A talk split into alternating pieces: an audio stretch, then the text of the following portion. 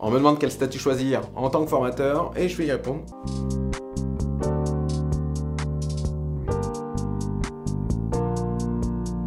Merci Marc pour la question et bienvenue dans ce show. Une question, une réponse. Alors, euh, c'est une super bonne question de Marc et on me la pose tout le temps à toutes les sauces parce que il semblerait qu'on croit en France qu'il y a un meilleur statut pour faire telle ou telle chose. Et en fait, non. Bah, du coup, il n'y a pas de meilleur statut pour réaliser tel ou tel métier parce que les statuts ne gèrent pas le métier.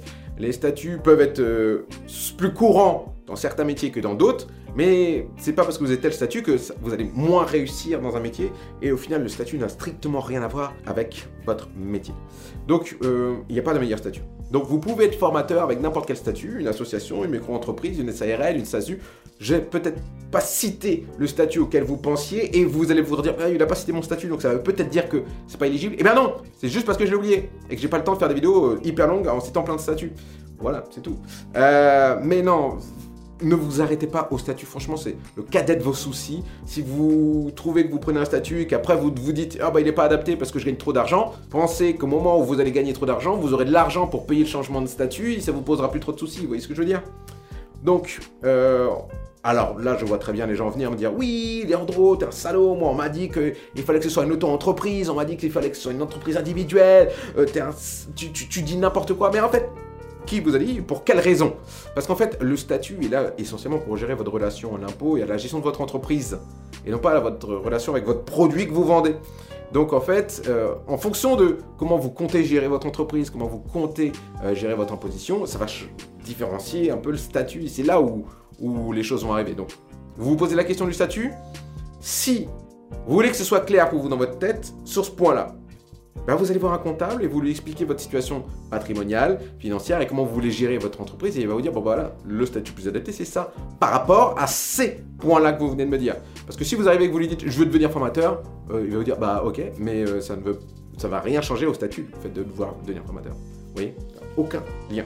Si vous voulez avoir une réponse de ma part, euh, moi franchement je vous dirais que commencez petit, par exemple faites une micro-entreprise, et quand vous atteindrez le palier de la micro-entreprise qui est d'alentour de 72 000 euros au moment où je tourne cette vidéo, euh, ça veut dire que vous aurez eu 72 000 euros dans votre poche en formation. C'est quand même assez pas mal.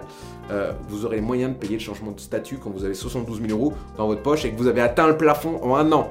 les gens n'arrivent pas à visualiser, ils ont du mal à se projeter sur l'idée bout, quand on a 72 000 euros, euh, on n'a plus les mêmes problèmes que quand on n'a pas d'argent pour payer le changement de statut. Il faut, vraiment vous rendre compte de ça. La temporalité sur où vous serez au moment où ça va se passer. Donc, commencez petit, changez s'il faut changer, et vous allez peut-être devoir refaire des démarches à ce moment-là, mais avec 72 000 euros dans votre poche, bah, vous aurez les moyens de payer quelqu'un pour faire ces démarches pour vous, tout simplement. Et ne vous prenez pas plus la tête que ça pour votre entreprise, parce que franchement, le statut, c'est le dernier cadet de vos soucis quand vous démarrez. Alors, oui, on va me dire, ouais, non, c'est pas le dernier cadet des soucis. C'est hyper important de connaître sa relation avec l'impôt, Léandro. Ok, mais quand tu ne gagnes pas d'argent, avoir ta relation à la position, au final, ça va à rien changer dans ta gestion de ton produit qui est la formation. Ok? Distinguer les choses, euh, s'il vous plaît, c'est hyper important. Distinguer le produit qui est le produit de formation, le, le métier qui est le métier de formateur, le statut qui gère l'imposition, l'imposition qui gère en fonction de vos revenus financiers, vos revenus financiers qui ne sont pas liés au métier ni au produit, mais qui sont liés à votre capacité à vendre votre métier et à vendre votre produit, votre capacité, vous voyez Et tout ça, c'est ce qui fait une entreprise, mais euh, précisément individuellement, ne, gère pas le statut. très important. Et donc voilà, s'il vous plaît, mettez vos passions. Je comprends pas en France. Il y a des gens et des gens.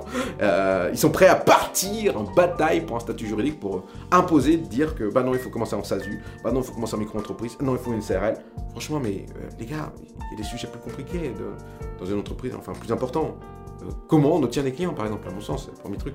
Donc le statut, c'est peut-être le cadet de vos soucis. Commencez avec un, vous changerez après, on va vous dire, oui, mais il va falloir refaire les démarches vous avez 72 000 euros dans votre poche quand vous allez décider de refaire ces démarches-là, bah, vous payez un avocat, vous payez un comptable, vous payez un mec qui va faire les démarches pour vous.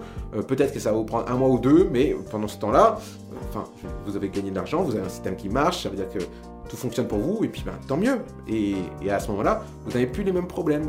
Les problèmes de quelqu'un qui n'a pas d'argent pour débuter ou qui a très peu d'argent pour débuter, et les problèmes de quelqu'un qui a besoin de changer de statut parce qu'il a trop d'argent, ne sont plus les mêmes, et la manière dont on le gère n'est pas la même façon, et la vision qu'on a au moment où on arrive à ce stade-là n'est plus la même que quand on débute. Et retenez bien ça, cette notion de vision sur le long terme. Donc c'est pour ça que le statut, au final, j'ai envie de vous dire, on s'en fout. Maintenant, si vous avez vraiment une réponse, commencez en micro-entreprise. Et, euh, voilà, en fait, commencez. C'est le mot le plus important. Lancez-vous, commencez. Et on s'en fout du statut. Et si vous voulez avoir une réponse, commencez en micro-entreprise. Et en final, je vous donne ce statut uniquement pour vous faire plaisir, pour vous donner un statut. Je vous dis à bientôt. Pour de nouvelles questions, si vous en posez en dessous, au-dessus, posez-les. Si vous ne posez pas de questions, je crois que vous obtiendrez jamais de réponse. À bientôt